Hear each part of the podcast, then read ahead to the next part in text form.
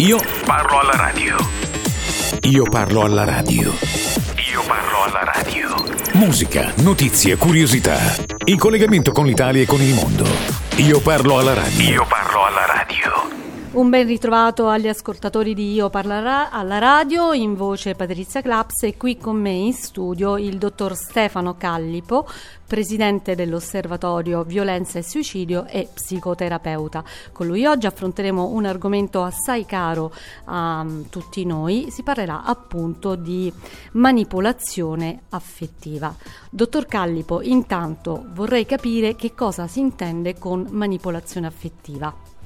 La manipolazione affettiva è una condizione fortemente emotigena per chi la subisce in cui la volontà della, della, della vittima viene eh, stravolta e manipolata appunto. Quindi questo oh, può avvenire eh, in una maniera molto, oh, molto dire, progressiva eh, e alcune volte non ci si rende conto di subire, anzi gran parte delle volte non ci si rende conto di subire la manipolazione. Questo perché? Perché il manipolatore non mette in atto immediatamente le sue strategie, perché sono persone che all'inizio hanno delle manifestazioni comportamentali fortemente seduttive. Non è un caso che la prima fase del manipolatore si chiama proprio quella della seduzione, in cui gratifica il, la vittima, riempie di complimenti, la fa sentire importante, unica e si distingue proprio per queste caratteristiche dagli altri uomini.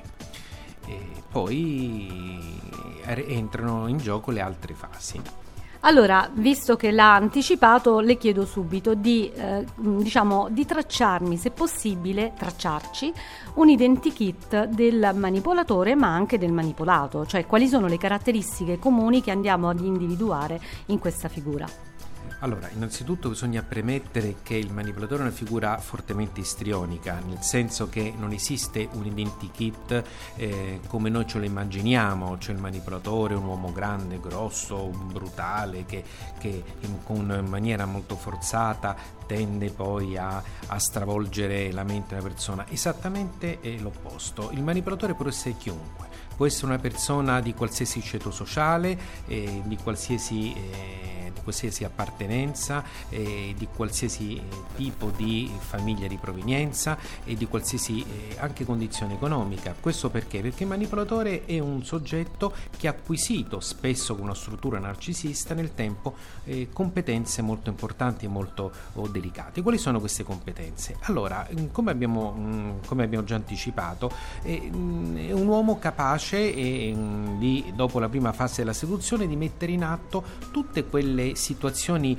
eh, progressive, abituando la vittima a subirle, come quelle per esempio di avere atteggiamenti fortemente svalutativi e soprattutto punitivi. Quindi all'inizio, se noi immaginiamo che uno degli strumenti è quello del silenzio, in cui il soggetto viene punito fortemente, quindi condizionato appunto da sapere qual è il modo giusto di, eh, di rapportarsi. Poi pensiamo anche che oltre agli atteggiamenti svalutativi esistono quegli atteggiamenti per i quali all'inizio il manipolatore eh, appare eh, come una persona che vuole aiutare e sostenere, in realtà poi boicotta i piani della vittima. E qui iniziano poi tantissimi altri aspetti, ricatti, ricatti impliciti, eh, momenti di rabbia improvvisi e imprevedibili susseguiti da momenti di scuse, apparenti sensi di colpa e tutte quelle condizioni che possono portare una donna eh, non soltanto a non essere eh, consapevole della violenza che subisce, ma persino ad essere lissofobica, cioè il timore di essere pazza. E qui entriamo in un campo tecnico che si chiama appunto gaslighting. Allora, abbiamo tracciato questi identikit, ma prima di passare al manipolato eh, vorrei eh, sapere, nella, se possibile, quali fragilità, perché il manipolatore appare come una persona apparentemente molto eh, forte, ma in realtà eh, nasconde delle fragilità. Ecco, quali sono le fragilità mh, mm, più uh, mh, comuni a queste personalità? Allora, noi partiamo dal presupposto che il manipolatore ha tendenzialmente una struttura narcisista. E ha una caratteristica tipica, è quella di una mancanza di empatia, una carenza di empatia. Questo è una caratteristica molto importante è chiaro che dietro questa struttura si nasconde, quindi dietro questa apparente sicurezza e forza, si nasconde una forte fragilità, una forte, un forte senso di insicurezza. E per sopperire questo, questo senso di insicurezza il manipolatore ha bisogno di cercare una vittima che soddisfi appunto i propri bisogni spesso narcisisti. Ecco perché il manipolatore sceglie delle vittime che non sono vittime casuali, cioè non tutti possono essere scelti dal manipolatore, perché la vittima deve avere determinate caratteristiche, deve essere una persona con un forte senso empatico, deve essere una persona con una predisposizione a una dipendenza affettiva, una persona che si preoccupa degli altri, una persona che tendenzialmente ha la sindrome della croce rossina, insomma tutte quelle caratteristiche che sono complementari a una struttura eh, alissitimica, a una struttura con, con uno scarso senso empatico, una struttura di una persona che è capace di avere il controllo apparente delle proprie emozioni e il bisogno di avere il controllo su tutto e su tutti. Le relazioni eh, nelle quali si evidenzia in maniera più spiccata questa, eh, diciamo, questo fenomeno le potremmo eh, individuare, cioè possiamo dare una definizione delle relazioni, mi spiego meglio. E il fenomeno si evidenzia più in un rapporto coniugale, sentimentale uomo-donna o anche tra eh, fratelli, amici e qualunque altro tipo di relazione? Allora, la manipolazione affettiva eh, la si può oh, mettere in atto in qualsiasi situazione. Teniamo conto che esiste una manipolazione sana quando noi entriamo in un negozio e cerchiamo di comprare qualcosa, noi abbiamo un commesso che tende a manipolarci in modo sano per portarci ad acquistare un prodotto, quindi dobbiamo distinguere bene. Se entriamo un campo patologico, quindi parliamo di manipolazione vera e propria, questa si può mettere in atto con tutte le persone, quindi un, nei confronti di un amico, di un fratello, eccetera. Vero è che in una condizione eh, di coppia e questo spesso oh, avviene con, non soltanto con più frequenza, ma avviene con un danno maggiore. Questo perché? Perché il coinvolgimento emotivo nell'ambito di una relazione di coppia è un coinvolgimento diverso rispetto a quello che può esserci tra amici, quindi la persona si mette in gioco e vive e soprattutto deve essere isolata per essere una vittima totalmente dall'ambiente relazionale. Non soltanto, ma eh, isolata e, e, e messa in una condizione tale per cui avere la percezione non soltanto che il carnefice non verrebbe, eh, come dire, eh, non verrebbe mai visto per com'è, ma lei stessa non sarebbe mai creduta, perché spesso gli amici dei manipolatori sono tutte persone che vedono il manipolatore in una visione esattamente opposta, una persona socievole, una persona gentile, premurosa, mai eh, si sognerebbe un amico di un manipolatore di ritenerlo tale. E questo ovviamente ha un peso psicologico nei confronti della vittima molto, molto importante. Quindi rispondendo alla sua domanda eh, si può applicare su tutti quanti, eh, tutti quelli dinamici, i processi di manipolazione, ma ancora più incisivi sono nei confronti di una relazione eh, di coppia, quindi una relazione dove c'è un forte coinvolgimento emotivo. Dottore, il manipolatore è tendenzialmente uomo o donna? E stessa domanda, il, il manipolato è donna o uomo? Diciamo parlando in linee generali e per i casi di statistica che lei può aver osservato. Allora, il, il manipolatore può essere sia uomo che donna, può essere sia adulto che ragazzo, eh, può essere chiunque. E sia chiaro che può esistere una differenza di genere nell'applicazione delle dinamiche di manipolazione e quindi dobbiamo tener conto poi di diverse variabili, come se noi parlassimo dello stalker, esiste lo stalker uomo, stalker donna e la stalker donna delle, può mettere in atto delle dinamiche diverse, talvolta anche più incisive rispetto a quello dell'uomo. Quindi dal punto di vista della messa in atto di alcune dinamiche comportamentali e manipolatorie, generalmente eh, sono molto simili, ma può esserci anche una differenza di genere. Quanto numericamente, tendenzialmente è l'uomo a essere essere più manipolatore, ma è chiaro sono dei dati che non hanno un valore assoluto, sono dei dati relativi perché poi eh, ovviamente entrerebbero in gioco diverse variabili fra una valutazione eh, di genere, però oh, tendenzialmente l'uomo tende a essere mani- più manipolatore, cioè mm, più l'uomo tende a essere manipolatore e la donna tende a essere più vittima.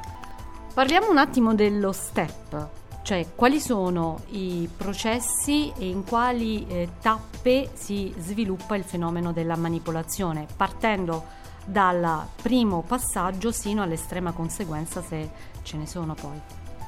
Allora, partiamo esattamente all'opposto. L'ultima conseguenza, quella più grave, si può arrivare persino all'assunzione condotta suicidaria. Primo aspetto.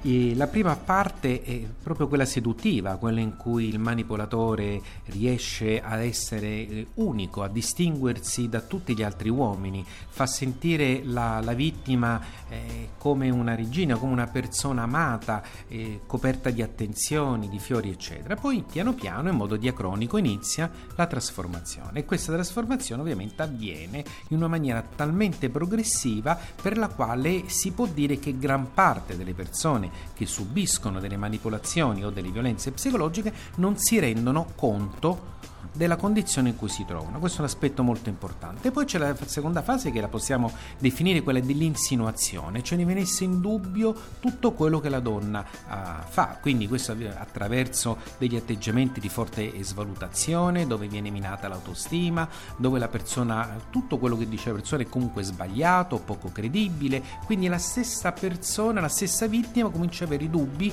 su se stessa. La, uh, la, fase successiva è quella della violenza vera e propria, quindi arrivano i ricatti emotivi, arrivano oh, i silenzi punitivi, arrivano quei distanziamenti freddi e gelidi, arrivano tutte quelle situazioni che hanno un peso veramente forte e incisivo dove la donna comincia a subire dei danni a volte anche irreversibili. L'ultima fase che è quella più pericolosa è la fase della clonazione, cioè la, la vittima arriva ad essere esattamente come vuole il manipolatore, cioè la vittima arriva a vedere il mondo attraverso gli occhi del manipolatore. E quella è una fase eh, ultima, eh, terribile, perché alcune volte eh, le persone possono eh, arrivare a sentirsi ehm, lissofobiche, quindi pazze e, e, addirittura arrivare al suicidio. Teniamo conto che la forma più sottile, subdola e anche più pericolosa è proprio quello del gaslighting, cioè manipolare la realtà per eh, rendere non credibile quella della vittima e vedere come unica quella del, del manipolatore e la vittima non riesce più a avere un adeguato senso della realtà e a quel punto eh, diventa tutto più facile per il manipolatore. Questa è una fase in cui poi difficile uscirne da soli. È molto importante saper chiedere aiuto prima di trovarsi in questa fase. Come sempre, dottore, io concludo con un'ultima domanda che è d'aiuto a chi, ai nostri ascoltatori e anche a chi sta conducendo questa intervista. Eh, sapere quali sono i campanelli d'allarme eh, ai quali fare attenzione, come proteggersi e soprattutto cosa fare quando ne individuiamo, quando qualcuno di questi segnali viene evidenziato. Allora, partiamo dal, nel dire che eh, innanzitutto in, non è facile rendersi conto di entrare e di essere nella condizione in cui si sta entrando nella rete di un manipolatore, è molto difficile. Spesso quando ce ne si rende conto, ci si rende conto quando è troppo tardi alcune volte. Quindi dobbiamo tener conto qui. I campanelli allarmi quali sono? I campanelli allarmi possono essere quelli dell'isolamento sociale, eh, bruschi cambiamenti eh, comportamentali dove a momenti di forte nervosismo o susseguono o succedono momenti eh, per esempio riparatori, ehm, gesti di violenza seguiti da gesti eh, di regali, di generosità, eccetera eccetera, tutte queste alterazioni che comunque in un certo senso destabilizzano. Ecco, um, poi ricordiamoci che uno schiaffo ricevuto, una violenza ricevuta eh, non potrà mai essere isolata, perché una persona violenta, anche dal punto di vista psicologico, rimarrà violenta e questo noi dobbiamo capirlo. Quando noi ci sentiamo dire da parte di un carnefice io cambierò, è l'ultima volta che lo faccio, ti giuro, ecco, noi sappiamo benissimo quello a cui andiamo incontro, perché oggi lo possiamo dire. Fino a poco tempo fa era difficile non soltanto individuarlo ma anche dirlo, oggi abbiamo le condizioni per farlo. Quindi i campanelli d'allarme sono quando noi cominciamo a ritrovarci soli, cominciamo ad avere dubbi su tutto quello che noi facciamo, avere questa insicurezza dal punto di vista della coerenza emotiva e della presenza eh, nella nostra vita di un uomo che ci destabilizza e in quel momento noi dobbiamo già cominciare a chiedere aiuto. A chiedere aiuto a chi? Alle amiche, alle persone che ci sono vicine, senza avere il timore, quello è l'ostacolo importante, eh, di non essere creduti, perché il senso di indegnità, il senso di vergogna, che sono dei sentimenti fortemente distruttivi e nemutigeni, mh, spesso inibiscono la donna nel chiedere aiuto. Quindi chiedere aiuto a chi? Alle amiche, agli amici, ma anche a un professionista, anche soprattutto a un professionista, perché il professionista può mettere, eh, può fornire alla vittima tutti gli strumenti idonei per poter uscire con il minor danno possibile prima che sia troppo tardi da una situazione, da una dipendenza emotiva e affettiva. Questo perché? Perché ricordiamoci che il manipolatore affettivo crea, anzi non può non creare, una dipendenza affettiva. Bene, con questo salutiamo il dottor Stefano Callipo, ricordiamo presidente dell'Osservatorio Violenza e Suicidio e psicoterapeuta. Grazie, arrivederci. Grazie a voi. Era Io parlo alla radio. Io parlo alla radio. Musica, notizie, curiosità. In collegamento con l'Italia e con il mondo. Io parlo alla radio. Io parlo alla radio.